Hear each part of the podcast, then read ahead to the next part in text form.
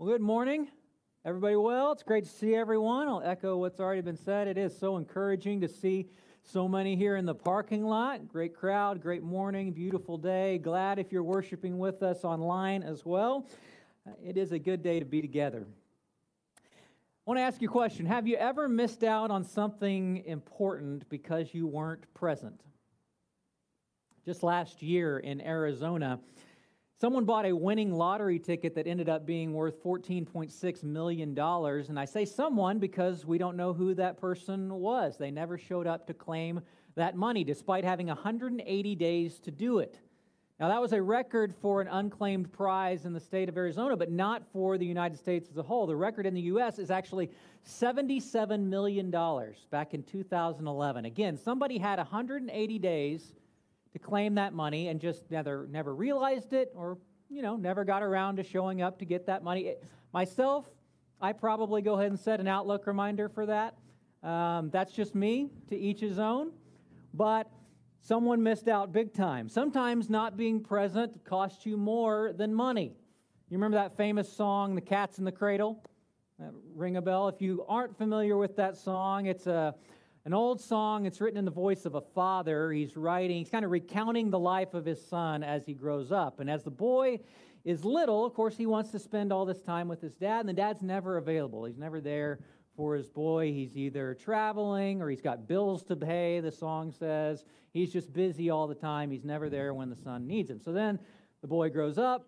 The dad then wants to spend time with the son, and you guessed it. Now the son does not have any time to spend with his father because, wait for it, he's grown up to be just like him. It's very dramatic. It's a very preachy song. It fits well in a sermon. But that's how it goes. Missed out on something very important. We can already, probably all come up with personal examples of this kind of thing. There's a story in our family that gets brought up all the time, often by me, and it's much to the extreme annoyance of my dad. And somewhere my dad is watching, he's not here in the parking lot, he's watching online something, and he's already shaking his head in disgust at just that brief intro because he knows what's coming. See, my dad was not there when I was born, he was not in the room. To his credit, he was in the building. It's just that he happened to be eating a cheeseburger in the Mercy Hospital cafeteria when I was actually delivered. And if you ask him about that, he will be very, very quick to say that the doctor just assured him, promised him that the delivery, he had all kinds of time. It was going to be a long time before the delivery actually happened. He comes back out to the room, and then lo and behold, there I am. And that's probably true. I have no reason to doubt that. Then again, I don't remember it very well personally. I was zero, so I don't know. What I do know is that not long after that, my dad wrote the song, The Cat's in the Cradle. And. I want you, you should ask him about that the next, he loves to talk about it, so definitely bring that up. Ask him about it the next time you see him. And rest assured that I have absolutely no lingering resentment or deep, deep seated issues about that at all. Just none. I mean, who doesn't love a good cheeseburger, right? So I don't blame him one bit. Point is, presence is important, right? I mean, key moments and opportunities, they get missed when we're absent. Now, certainly that's a truth that you can apply to an unhealthy degree. What's FOMO? Someone just say it out. F O M O. Fear of missing out. Kind of a popular acronym these days. And so it is really true. People can develop real anxiety and even compulsions in their fear of missing out that lead to unhealthy behaviors. And that's not what I want to talk about this morning. I don't want to promote obsessions with being present for everything all of the time. That's not what we want to talk about this morning. I simply want to talk for a few minutes about how, as a general rule, there is power in our presence. And I think that's especially true when we talk about missions. Last week, Phil kicked off a three week series that we are calling Disruptive Witness. And it's going to culminate next Sunday, as Scott said, in Mission Sunday. I'm really excited. We're going to have an opportunity once again to collect our annual special contribution that goes to support mission efforts and missionaries all over the world. And so, this particular series of lessons that we're in is focusing on the growth and the spread of the early church in the book of Acts. And so, Phil talked last week about how the history of that early church and the history of the church in general is that the church has grown through the years, not in spite of disruption, but actually in large part because of it. That God moves both amidst and through times of great disruption. So we were challenged personally last week to examine our own motivation for missions. And that's a really good question for us to ask. Are we too comfortable and too complacent and too sedate in our modern lives, or are we truly motivated to follow God's lead and to share in his story? Because living out the mission of God requires that desire in us. It also, however, requires our presence and our proximity, and that's what I want to look at for a few minutes this morning.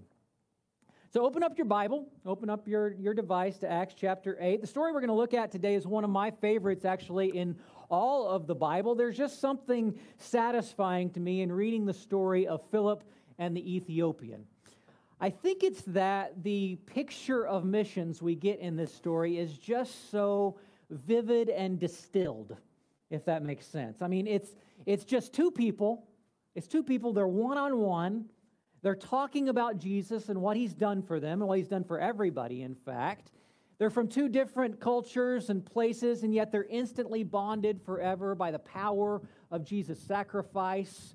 And the Ethiopian understands that right away. He gets the import of it. He makes his decision instantly. He doesn't hesitate or delay. He's baptized. He rejoices about that fact.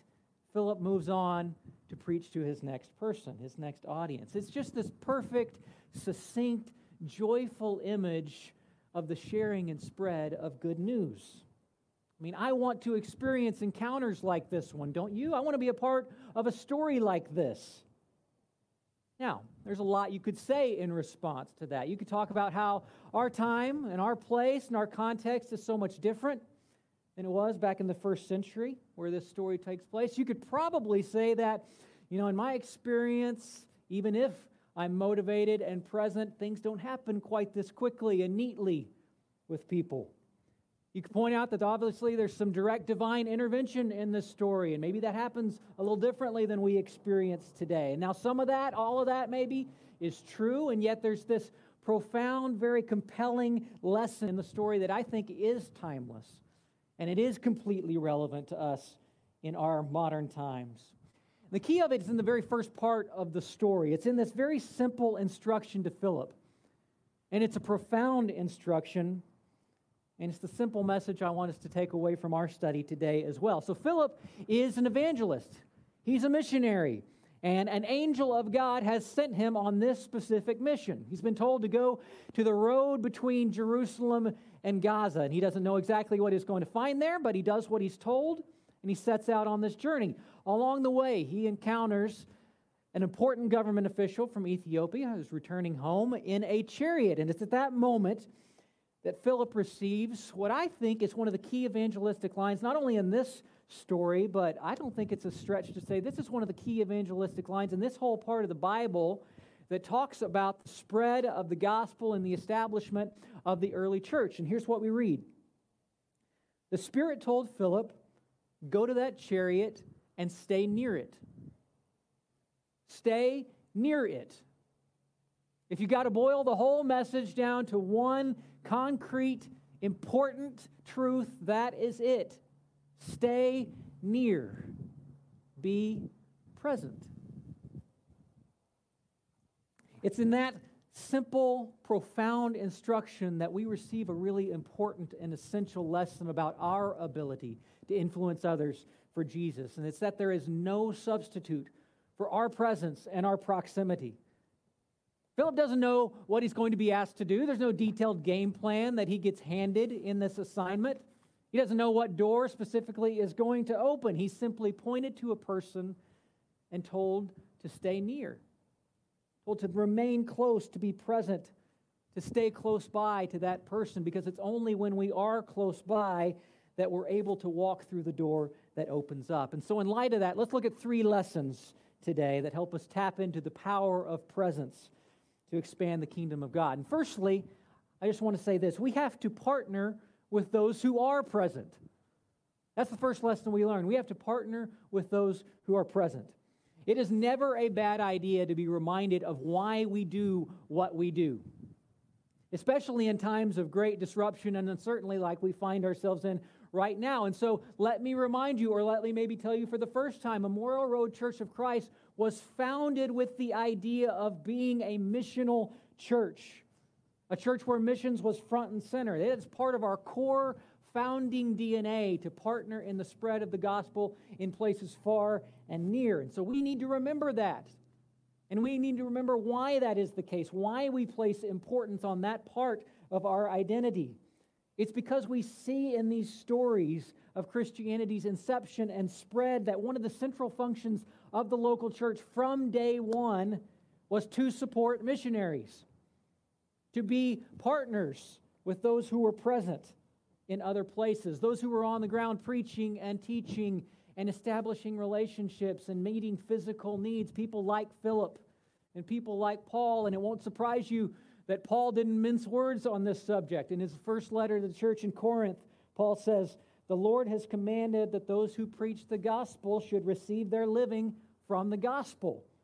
In other words, it is the church's foundational responsibility to support those who are sharing the message of God in places all around the world. But it's not just that, it's not just a responsibility. It is a great privilege for us to be a part of God's larger story in this very specific way. When Paul writes his second letter to the church in Corinth, he describes churches in Macedonia. And the way that he describes those churches is exactly how we should want to be described as a church as well. Listen to what he says. He says, Out of the most severe trial, their overflowing joy, speaking about these Macedonian churches, their overflowing joy and their extreme poverty welled up in rich generosity. I testify they were they gave as much as they were able and even beyond their ability. This is my favorite part of it. Entirely on their own. They urgently pleaded with us for the privilege of sharing in this service to the saints. I love that. That is Paul talking there about those churches' partnership with him in his mission work and about how it was not merely obligation to them. It was a true honor and not in some platitudinal way, in a very real and tangible way. It was an honor for them to give to missions, even when it was hard, maybe especially when it was hard. And that reminds me, that reminds me that I am really grateful to be a part of a church that has exhibited, I think, that same attitude so many times in its history. I really think that Memorial Road has upheld this tradition of excelling in the grace of giving throughout the years, and we have a great opportunity to do that again next week in truly unique and, yes, difficult circumstances. I want us to think about that this week. Let's pray about that this week, and let's remember that God moves both in and through times of great disruption. And let's remember that we have men and women present in places all over the world, standing ready to walk through doors of opportunity that will be unique to this moment in time. And it is our honor, it is our job as a church to joyfully support and encourage that presence. And so I want to get practical with you for just a few minutes if I can. We've got some great ways to do exactly that in the next few days. John Wilgus and Phil talked a little bit about this last week. I want to share some additional detail with you. First of all, obviously, we are going to be collecting our 18th annual Mission Sunday special contribution next Sunday, September 27th. And there are several ways that you can make that offering. You can do that right here in the parking lot. If you're worshiping with us, we're going to have some Mission Sunday giving stations, baskets set up around the parking lot. So you can actually bring a physical check or cash or whatever and put that in those offering stations. You can do that here in the parking lot. You can always give online mrcc.org slash mission sunday as a special give button already set up so you can do that anytime and by the way that's also where you can see our full list of items that we'll be supporting in this year's mission sunday contribution we're not focusing as much on a specific goal this year god's going to bless what you give in these times.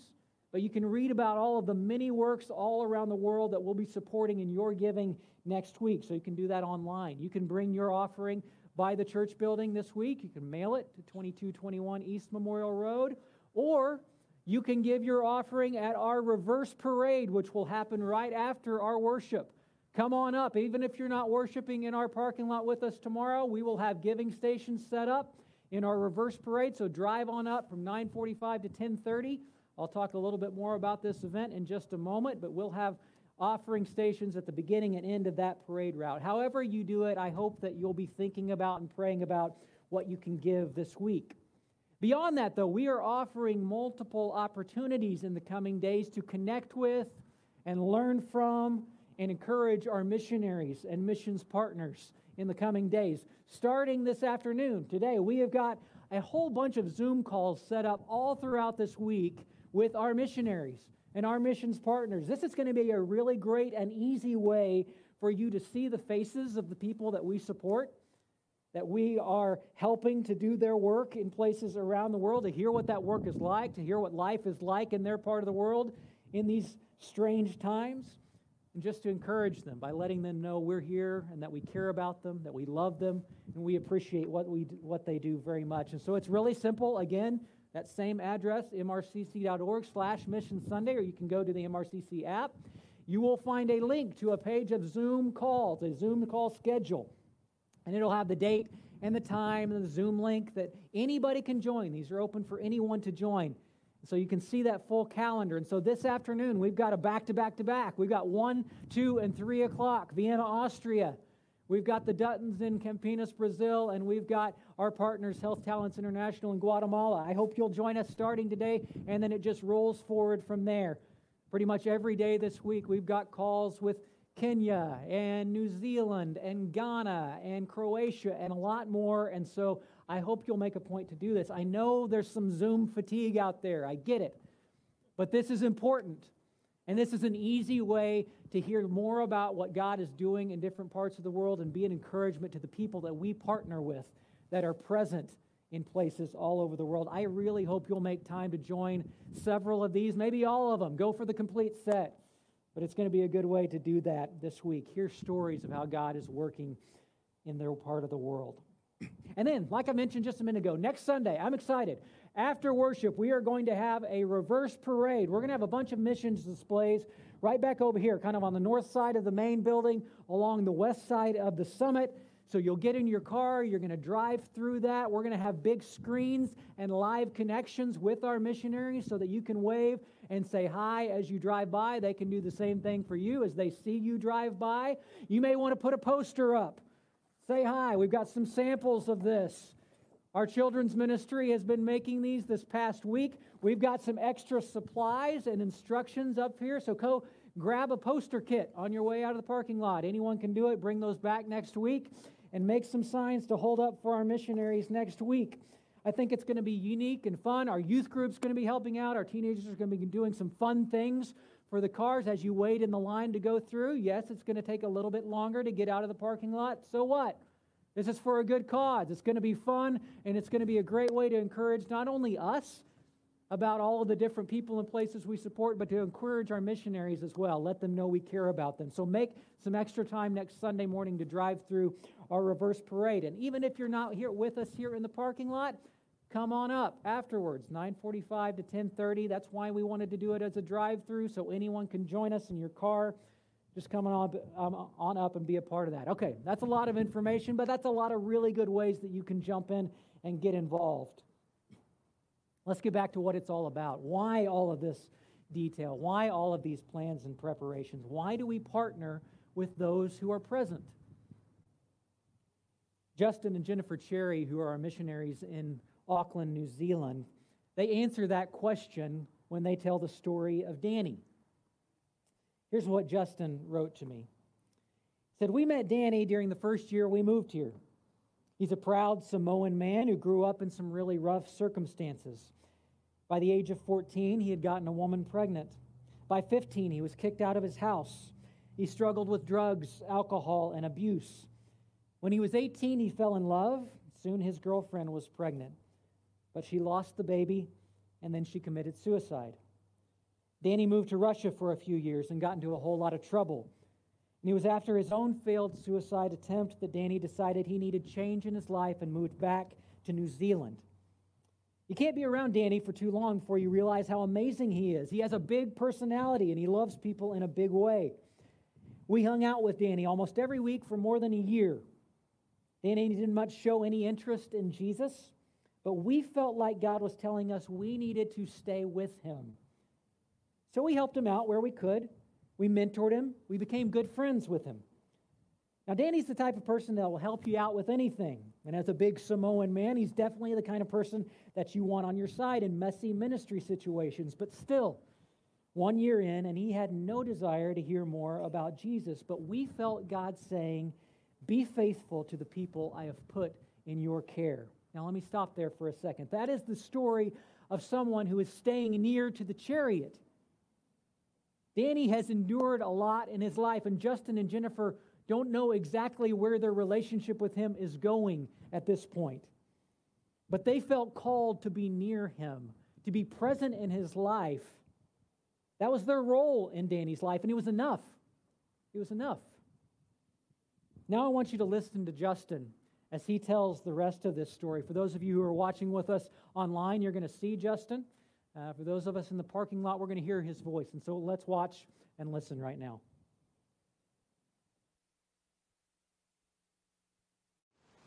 Well, a year after knowing Danny, Danny asked us if we'd meet him for brunch one morning.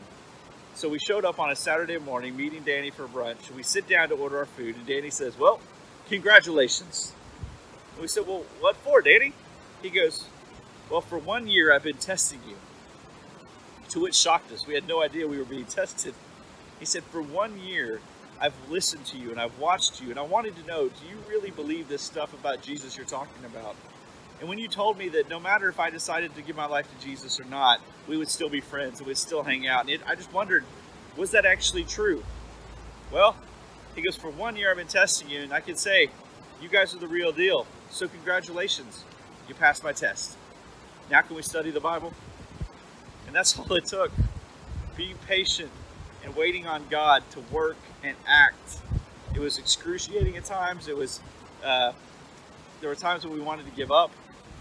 Two months after studying with Danny, he gave his life to Jesus and was baptized. Isn't that awesome? Isn't that a great story? I mean, amazing. Justin goes on to say from there that Danny has since relocated to, a different part of New Zealand, but he's an active leader in his congregation there, and so God's story continues to be spread. And that is why, that, that's precisely why we want to partner with people who are present. Because there is absolutely no substitute for what Justin and Jennifer were able to offer Danny and others like him in Auckland, New Zealand. God used their proximity and their presence in Danny's life to change it.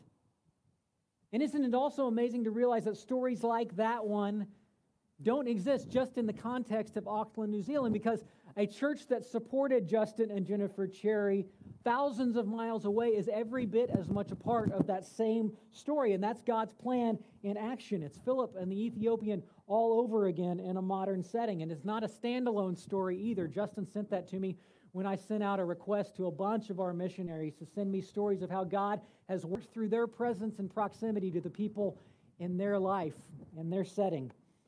And so I got back some amazing stories. You need to read those stories as well. So, one more time, I'm going to dra- drive you to that same location. You can go to the app or you can go to mrcc.org slash mission Sunday, and you're going to see a page of stories from our missionaries, stories of presence and proximity and how God works through that. And you'll see pictures and read about people like the Odongo family in Kenya, and Alex and Magda in Brazil, and Mariella in Cuba, and Priscilla right here in Oklahoma City, and Tomislav and Morella in Croatia, and a lot more. And so I want you to go read about how God is working through you. He's working through you by working through the people that you support who are near chariots around the world. Of course, as we look at the story of Philip and the Ethiopian, we'd be leaving an awful lot of application on the table if we stopped right there. Certainly, we do want to partner with the Phillips of our day, but we also have to read this story through the lens of our responsibility in our own context. It is essential, but it is not enough to support missionaries who are over there. We also have a personal call to missions right here with the people who are in our own circle of influence. And so, in addition to partnering with others in mission, we want to be present on purpose ourselves. Be present on purpose. I'm guessing most of you have seen the movie Forrest Gump. If you haven't seen that movie, or just as a reminder, Forrest, when he's growing up, when he's little, his best friend is a girl named Jenny. And I'm tempted to do the voice for you. I'm not going to do the voice for you today. His best friend's a girl named Jenny. They're kind of thick as thieves, always together. And Jenny has a hard life. Bad things happen to Jenny. As they grow up, Jenny moves away. She ends up making a lot of bad choices, finds herself in a lot of bad situations. But Forrest is always there for her, he's always available. And his love, his concern for his friend, it's always very clear, it's always very pure. He shows up when she needs him, when she needs someone there, and he tells her how much he cares about her. Even when they're not in, when they're not in close proximity, and even when Jenny doesn't want Forrest around, she knows that he's available and that he's there for her. And so, towards the end of the movie, when Jenny doesn't have anywhere else to go and life throws a big final obstacle at her, where does she turn? Well, she goes back home to Forrest because she knows beyond the shadow of a doubt that there's one person who will always be there, who will always be available and ready to meet her wherever she is, and that is the power of presence. I want to put it in the form of a question that every single one of us can ask ourselves today. Whose chariot are you staying near? Whose chariot are you near? Who is it that is in your life in some way that needs to know Jesus? And can you sense the very same spirit that spoke to Philip in Acts chapter 8, urging you to be near, to be present, to stay close to that person or those people? We all know, especially in 2020, that when we talk about being near, that doesn't necessarily mean physical proximity. Yes, that's the ideal in most cases, but if this year of disruption has taught us anything, it's that there are multiple modern and creative ways to stay near to people calls and Zooms and notes and texts and drive throughs and care packages and all kinds of things. And yes, those are imperfect substitutes most of the time, but they also let our ability to be near people extend beyond the normal and traditional borders. And since we know that the story of Christianity shows us how God's kingdom can thrive in times of great disruption, well, then our presence in people's lives is more important than ever, even if we have to lean into some different ways of doing that. Point is, however it happens, we are called to stay near to the chariots that God has placed in our path. And maybe in doing that, you're just like Philip. You know, maybe you don't know exactly what comes next. You don't know what door might open. You don't know what circumstance might occur that presents a unique and natural opportunity to have a conversation about faith or about God. I mean, you may get an immediate and very clear opportunity to have a conversation with someone about Jesus and see results from that right away. You may never get to see that person turn towards God, but you also know that those things are not in your control. Those things are not your job. Your job is to be present. And you know you can do that.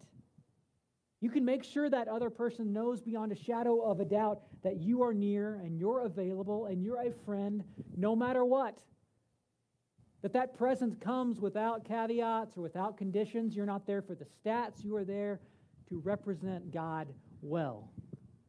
And the cool thing about it is that even though missional, truly missional presence is not transactional in any way, the cool thing about it is that it's exactly that kind of presence, that nearness, that is going to afford us the natural chance to talk about Jesus. And that's really the final lesson for us to take today from this story. Missional presence positions us to talk credibly about Jesus. You know, Philip followed a very simple instruction to stay near a chariot. He didn't know for how long, he didn't know what he would need to do after that, but he was there. And he was present in the life of man who happened to be curious about God's word. And when Philip saw that, he was quick to see the opportunity that God was giving him, and he acted on it. He didn't hesitate. He asked if he could be helpful. He climbed up in the chariot at the man's invitation, of course, and he talked about Jesus because Jesus is good news, and God did the rest from there. Philip was able to baptize that man along that very road. We have to want to be present in people's lives so that we can be an influence for them for Jesus. We can do that by partnering with those who are present in other places, and we can be present on purpose. we can place ourselves near to a chariot, present for the person we're alongside no matter what, but always ready to climb up and to talk about Jesus.